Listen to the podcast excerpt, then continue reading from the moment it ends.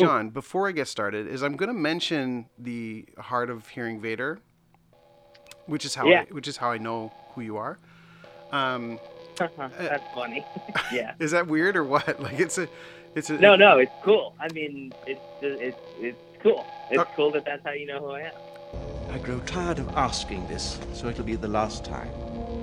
Where is the rebel base?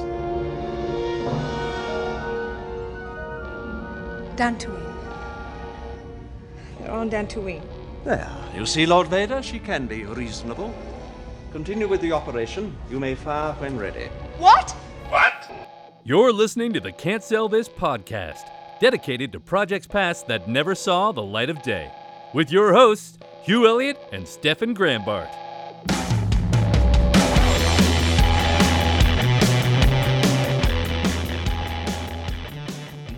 I, took that footage from a movie called Star Wars. No, stop. So, this is another episode of Can't Sell This. I'm very excited to be on the line to Los Angeles with John Friedman.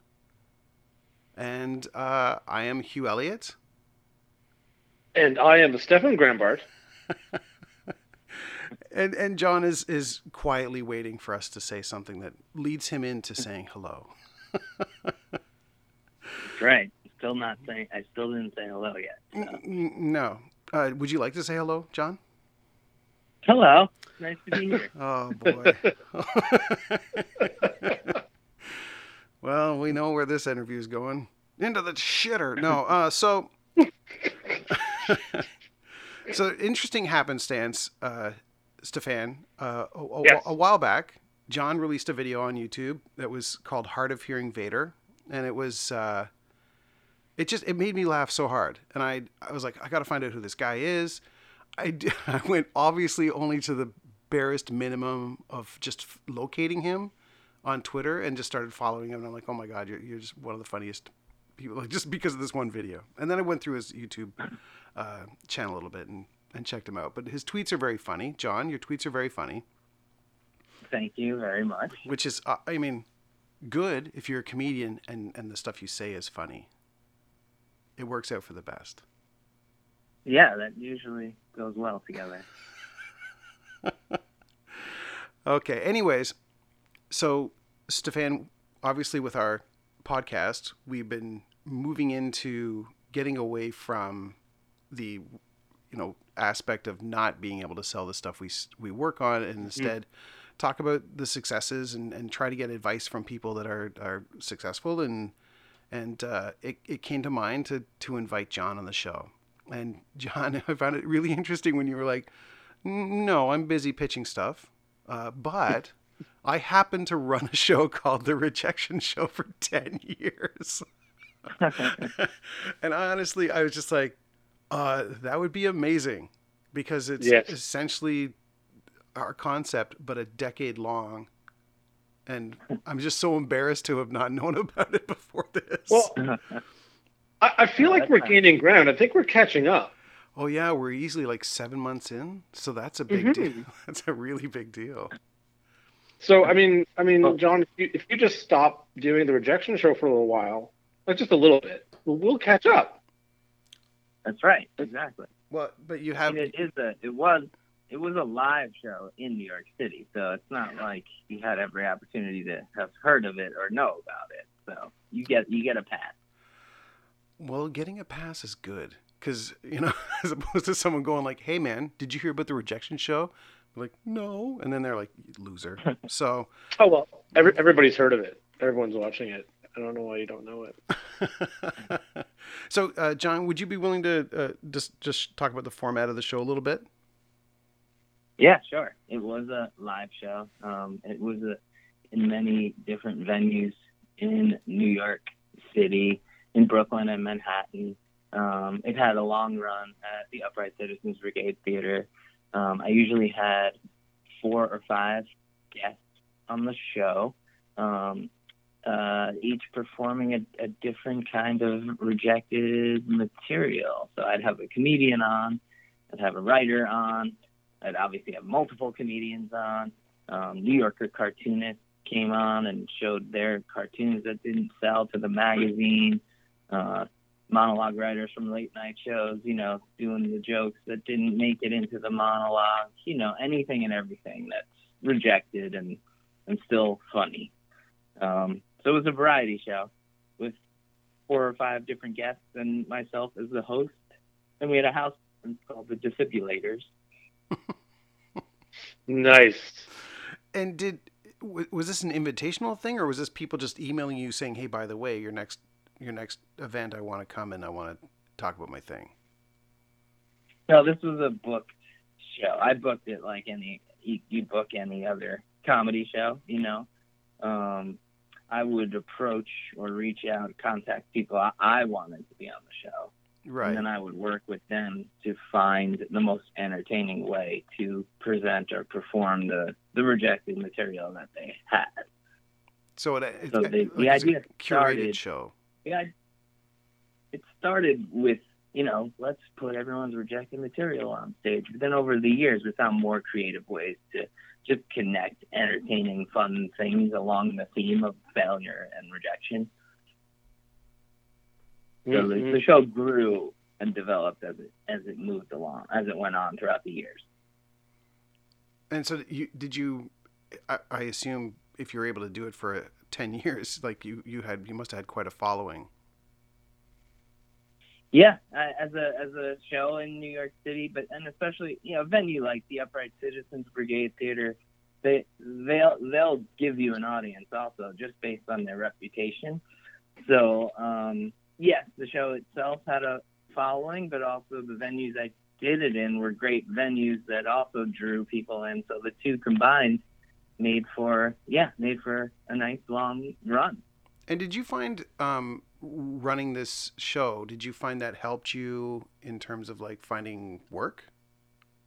Yeah, I owe everything I've been able to do in the industry from going on stage and telling jokes because I, I, you know, I, I, I did a couple of bringer shows when I first started um, as a com- as a stand-up comedian, and very early on, somebody asked me to host one of their little new comedy variety shows.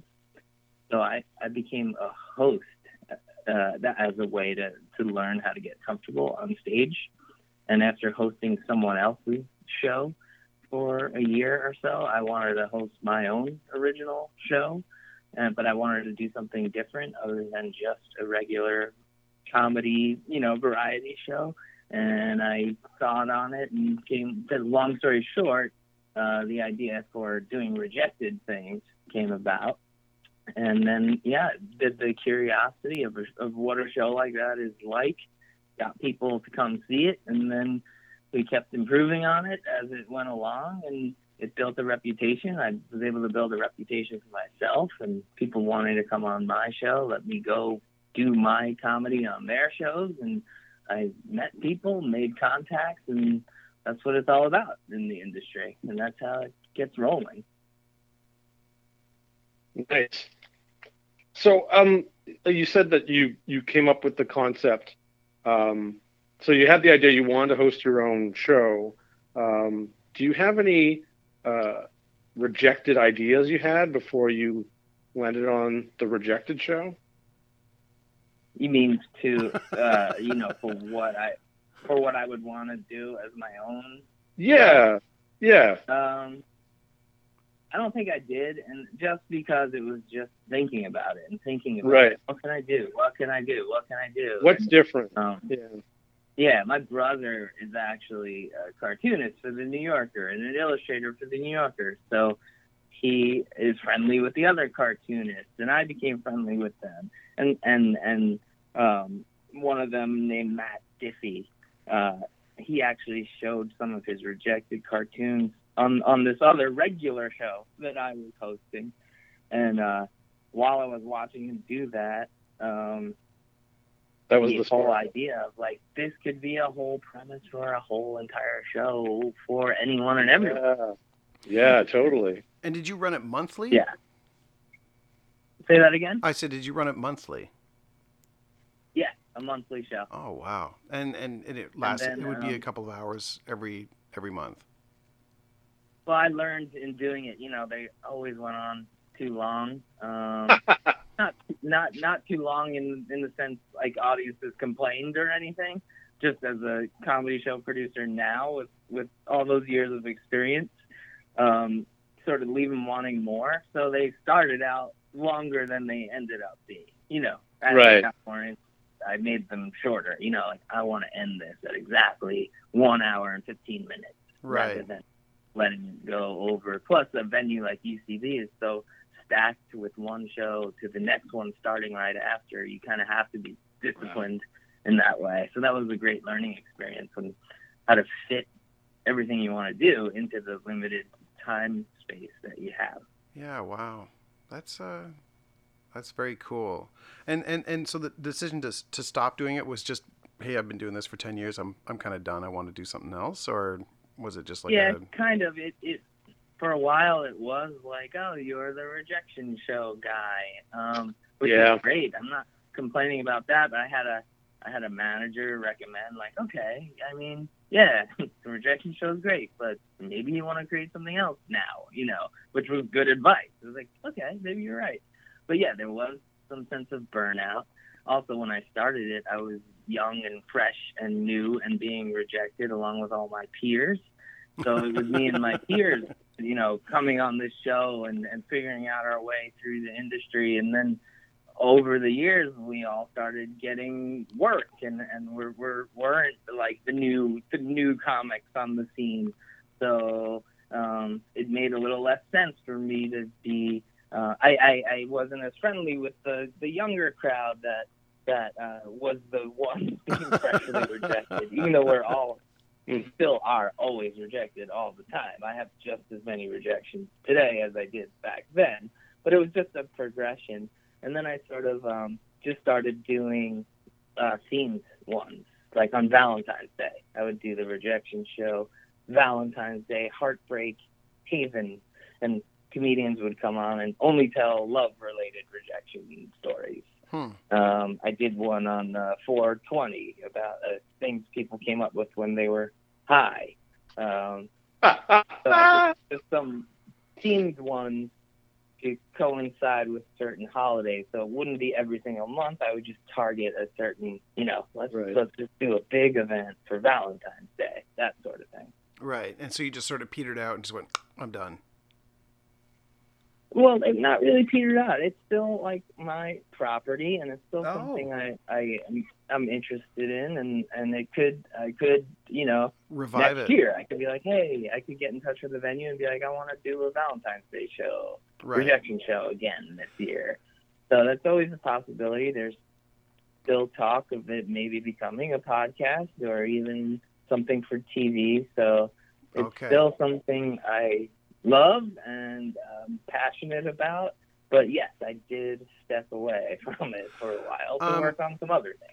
And and and and being in LA now, you, you we, we spoke earlier, and you said, well, you may not stay there. Like you you have this opportunity where you can be bi-coastal, you know. And it's it's it's interesting to to note that after a certain level of success in doing what you're doing, the opportunities have opened up a bit.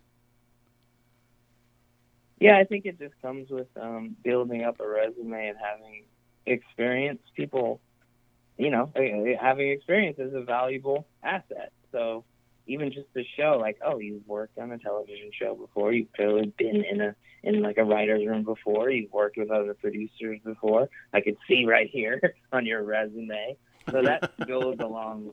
It goes a long way. Experience goes a long way. Well, and So all- and- every and- show and project I work on uh, makes it easier for the next one to do.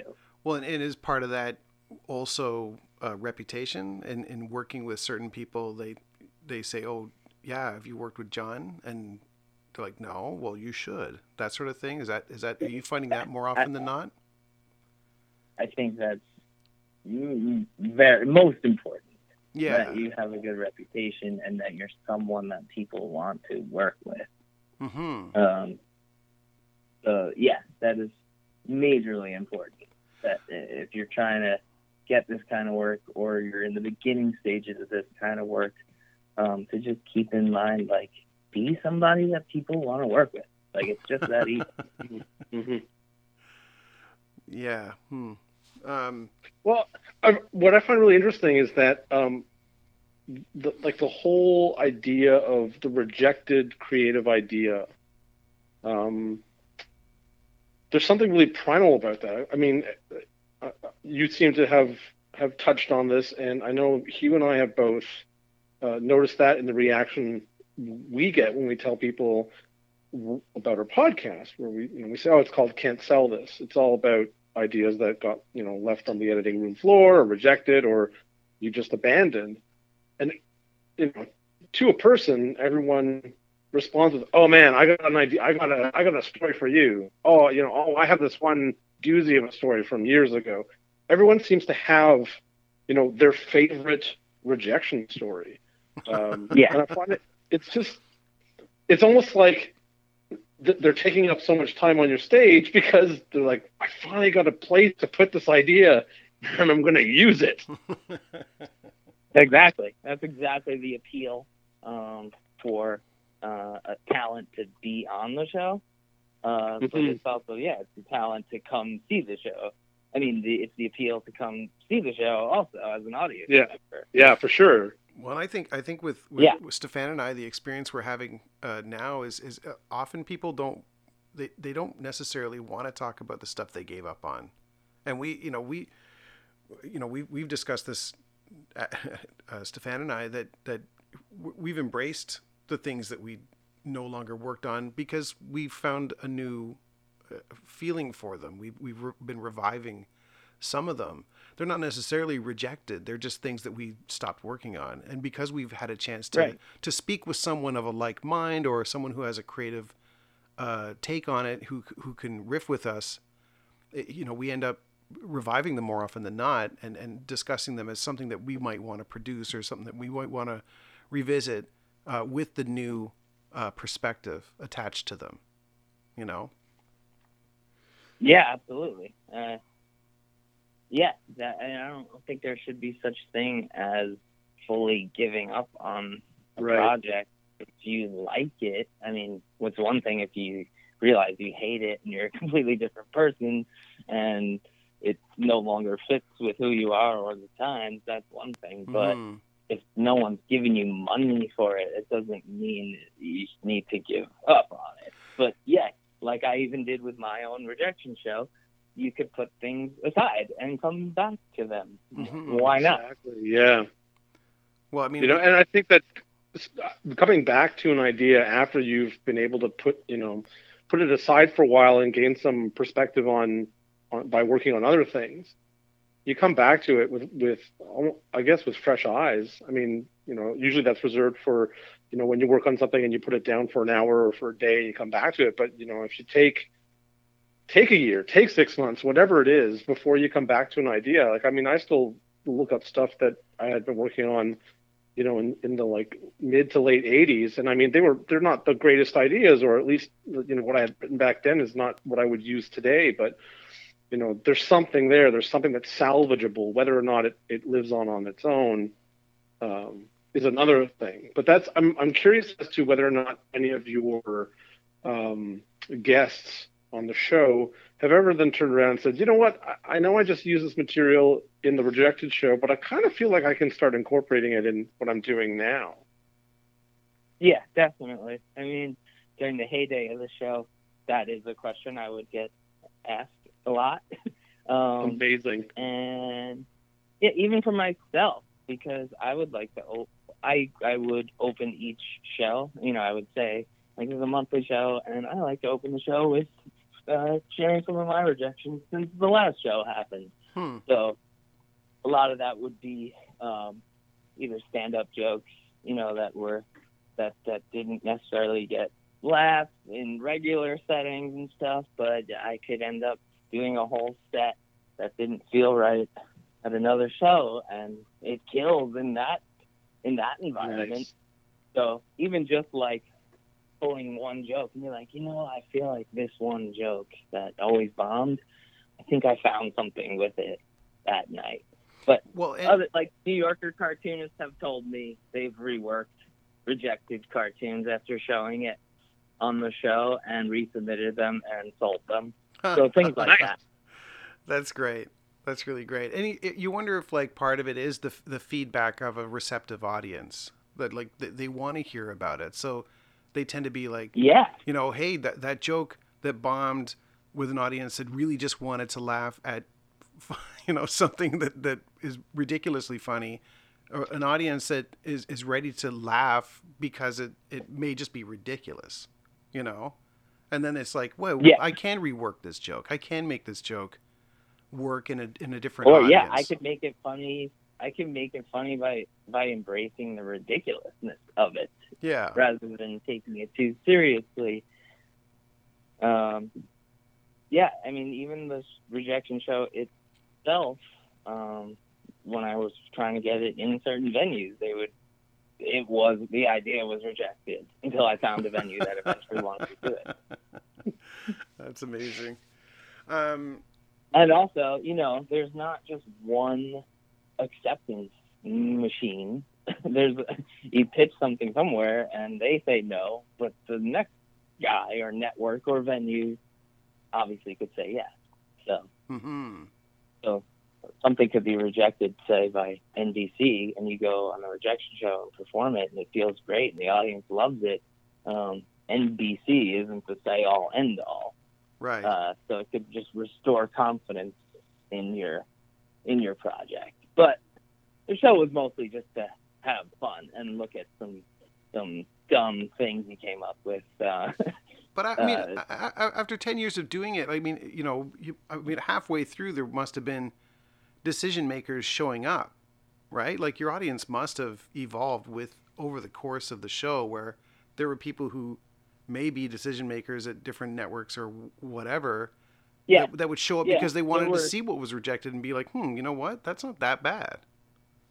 yeah. Their agents would be in the audience. Uh, managers would be in the audience. Networks would be in the audience. Uh, yeah, all that, all that would would happen. See, I just think that's I think that's fantastic. One of the, one of the things that we've enjoyed uh, with some of our episodes with with guests particularly is the discussion where you know the, the you know uh, Stefan has a, a friend named Dave and Dave was one of our guests and he he was talking about a time travel story idea and it was just awesome because he just sort of you know I've always liked it but I didn't know where to go with it and we had this great conversation about something that he'd I mean it was like how old was it Stefan was it like 15 years old or something Yep. Yep. so I mean, the impetus for the for this idea was when he was in his twenties, and now he's in or early twenties, and now he's in his you know mid thirties, late thirties.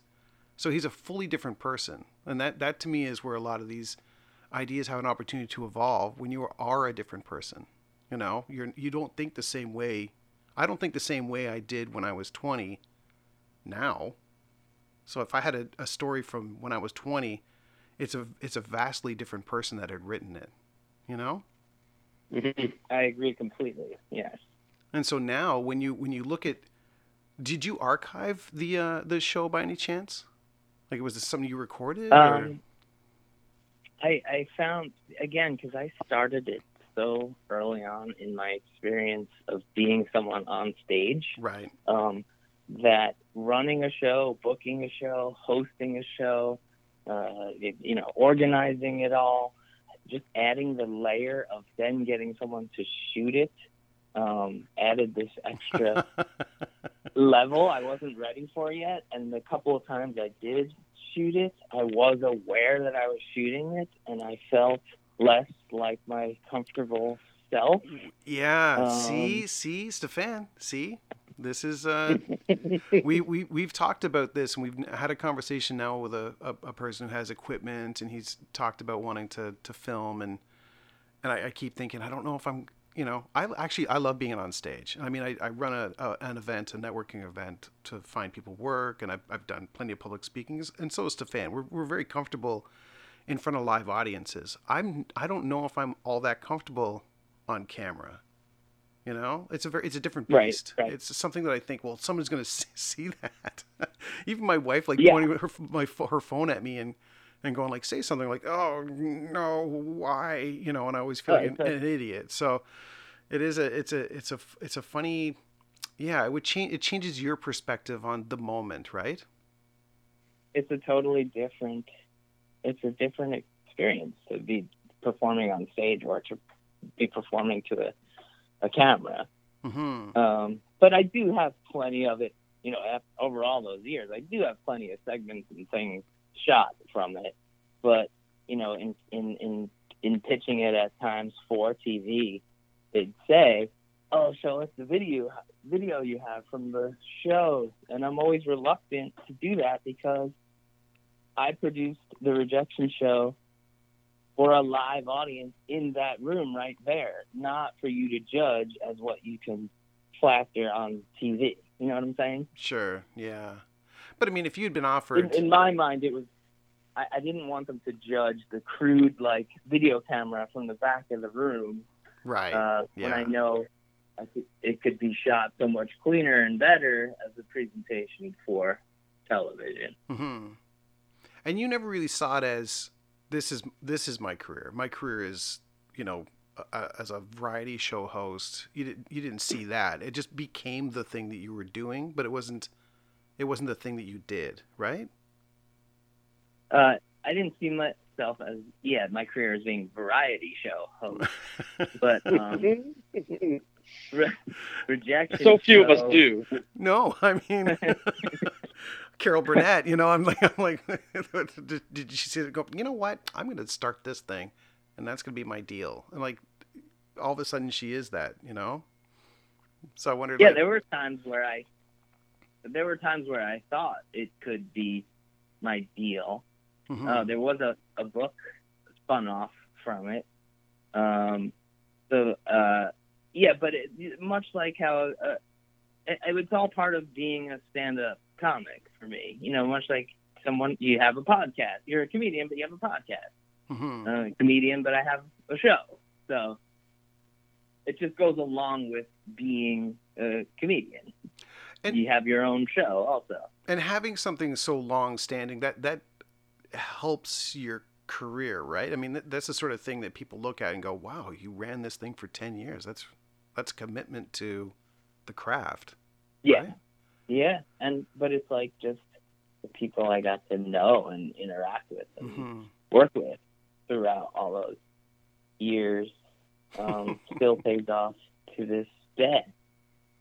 And now I'm, I'm totally blanking did you say when you stopped doing it for was it recent no Um, it's hard to say when like I actually stopped like on a monthly because then I started trickling, you know, into Oh, the more okay, holiday sure, type sure. stuff.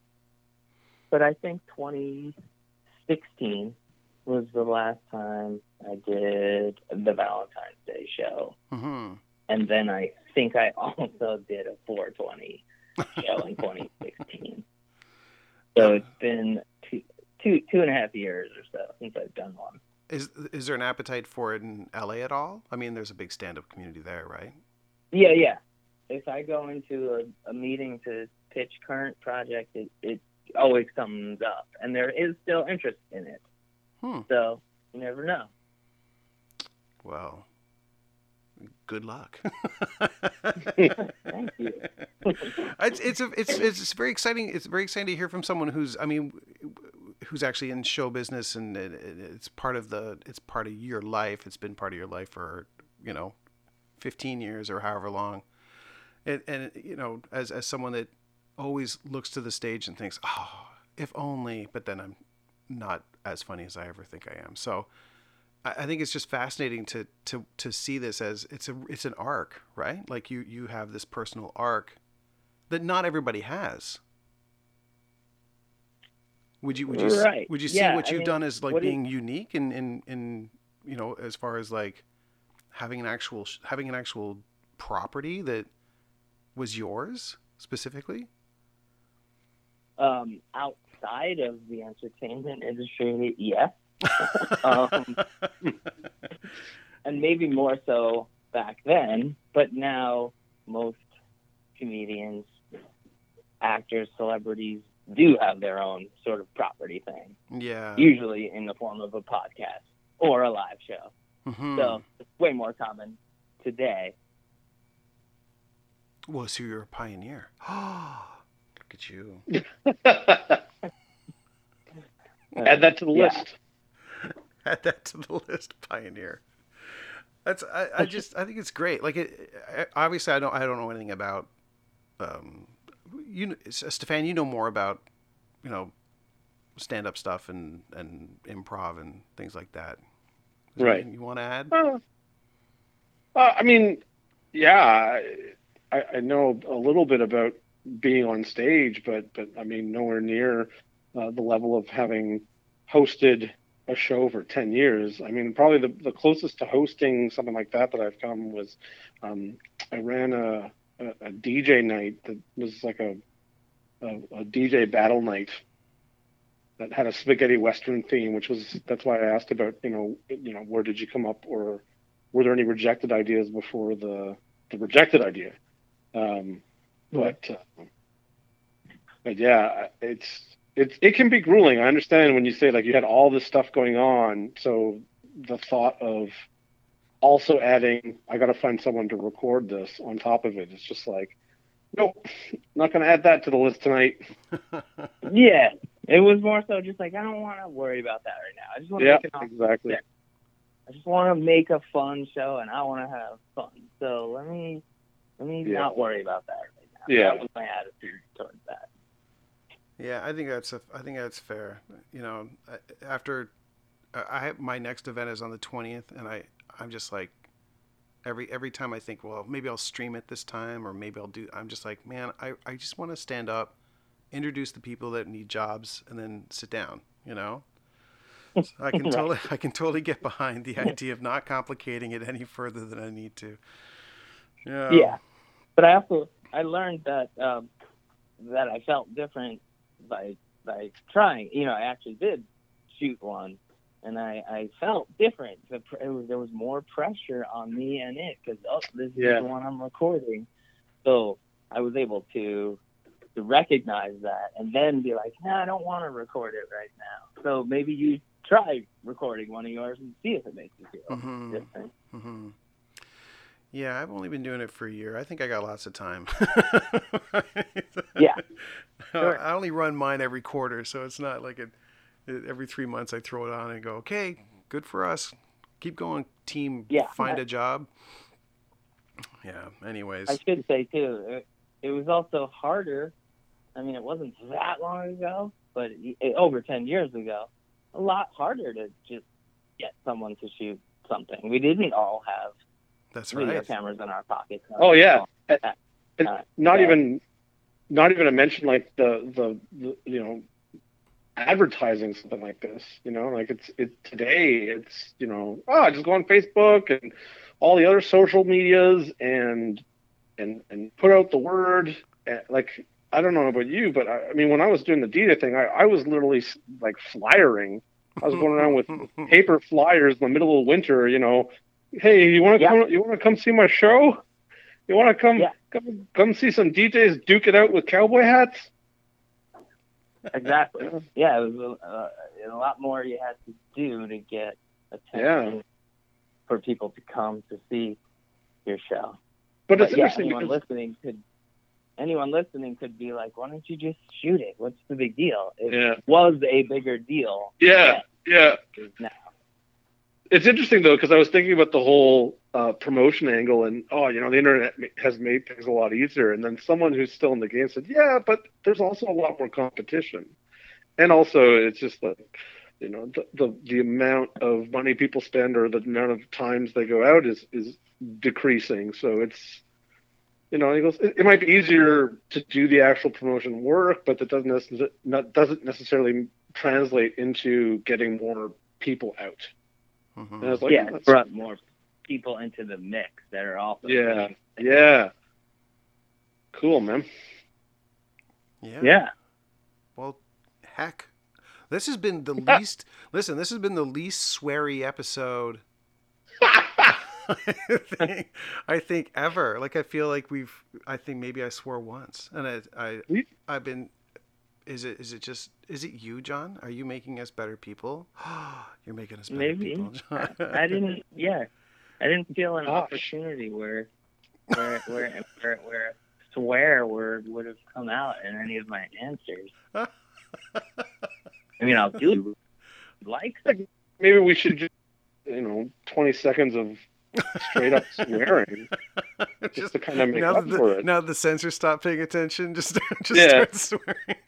Where does the swearing usually come from? People frustrated talking about things they couldn't sell? No, just gen- just I, I swear. I have two kids, and I honestly like I put so much effort into not swearing in front of them that it's it just Yeah. things blurt out unintentionally, and you know, just it's one of those things. Hey, so, um, yeah, and, and it's completely off topic or not, but a, a buddy of mine, his kid has come up with a new swear word, uh, which which I'm using all the time now because it's not swearing, but his favorite thing is to call someone a pant leg. I don't know where that comes What? from, but I'm like, you f***ing pant leg. Well, see, but you swore I- to. I Way into did that. the f- not. Listen, you can say like if he's saying "fing pant leg, then the swear is the. F- by the way, Well, Like, but it's not the pant leg, no, no. Right? did- It could be. It could be deadly worse. I could call you a f- Okay, so listen, we don't have to make up for an episode of not swearing by just finishing up with a whole bunch of swearing. I, I felt like we were doing pretty good until just the second you. I ruined it. I Until- ruined it. until- I'm you know sorry. I'm a pant. I'm the pant leg. I you- am the pant. You pant leg this entire episode, Stefan. I'm gonna, I'm gonna take you to task, sir. Oh, Well, I, I unless there's unless there's something else, I I think this has been a fun little conversation. With with Yeah, you know I had a moderate amount of swearing. I would love to hear about rejected show making a comeback. maybe. I think it- I- I, I would I would find a way to get to New York City to come see it, especially if you did like a we're bringing back all the best, all those guys who came here with the rejected material. They've got a decade of material to bring back to the stage. It'll just be called the accepted show because they're doing so well now. Oh, right. Yeah, everyone's doing great. No one, no one's rejected anymore. oh gosh. Okay. Well, good for us. Okay, so I'm gonna say, I'm gonna say that's it. I, I think it. Uh, John, thank you so much. Oh my gosh, he's gone. John, are you gone? yes. Oh shit, He- we lost John. oh man. Okay. Oh no, Well, Stefan. Okay. that was great. that was, Stefan, that was a good show. Do you think my swearing like drove him off? I don't know. I don't know. Oh no. Well, I'll I'll uh, I'll I'll message him and, and and say thank you, All right. or I could try to add him back on. Should I try to add him back on? Yeah. See if see if he'll come back. If he says no, then we'll know that something's up. Yeah.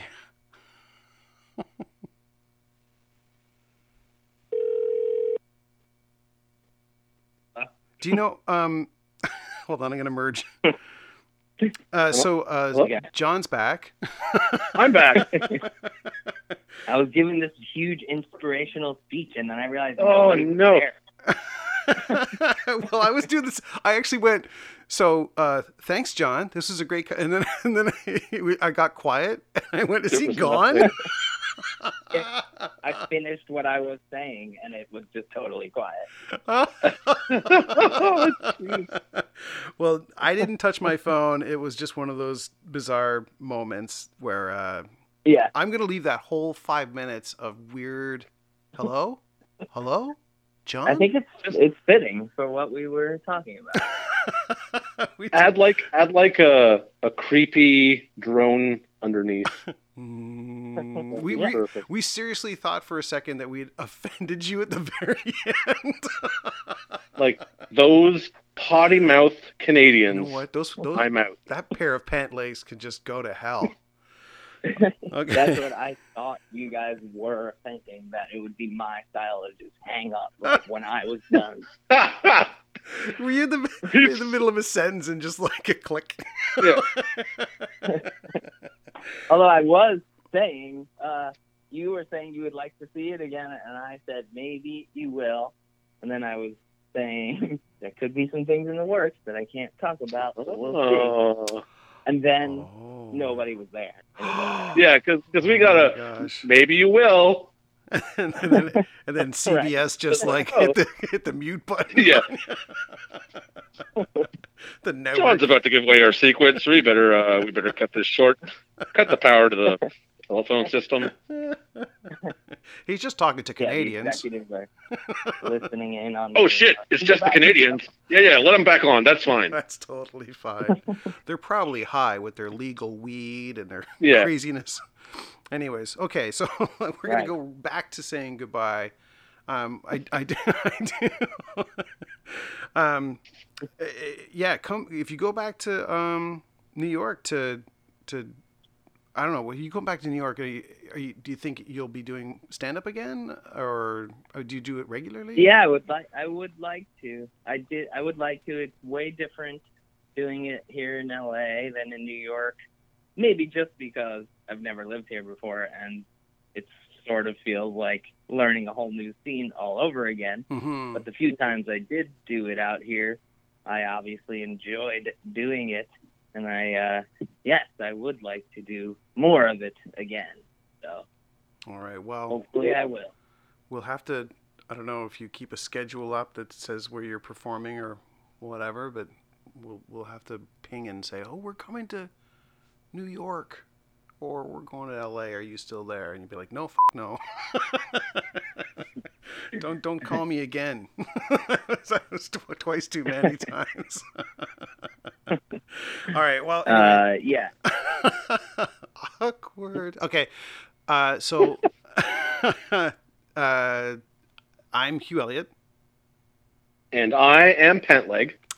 Pan Lake Two, Pan Lake One, Pan Lake Two, and we had had a great conversation with. and like Mr. John, Mr. John Friedman is my name.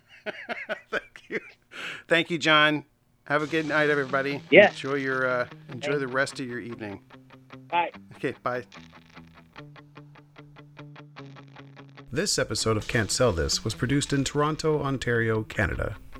All creative content contained in this episode is copyright Stefan Grambart and Hugh Elliott. Intro voice by Jeff Wright. Intro music track is Energy by Not Of from their 2015 album Peak. Questions or comments can be sent to admin at can'tsellthispodcast.com. Any other information can be found at can'tsellthispodcast.com.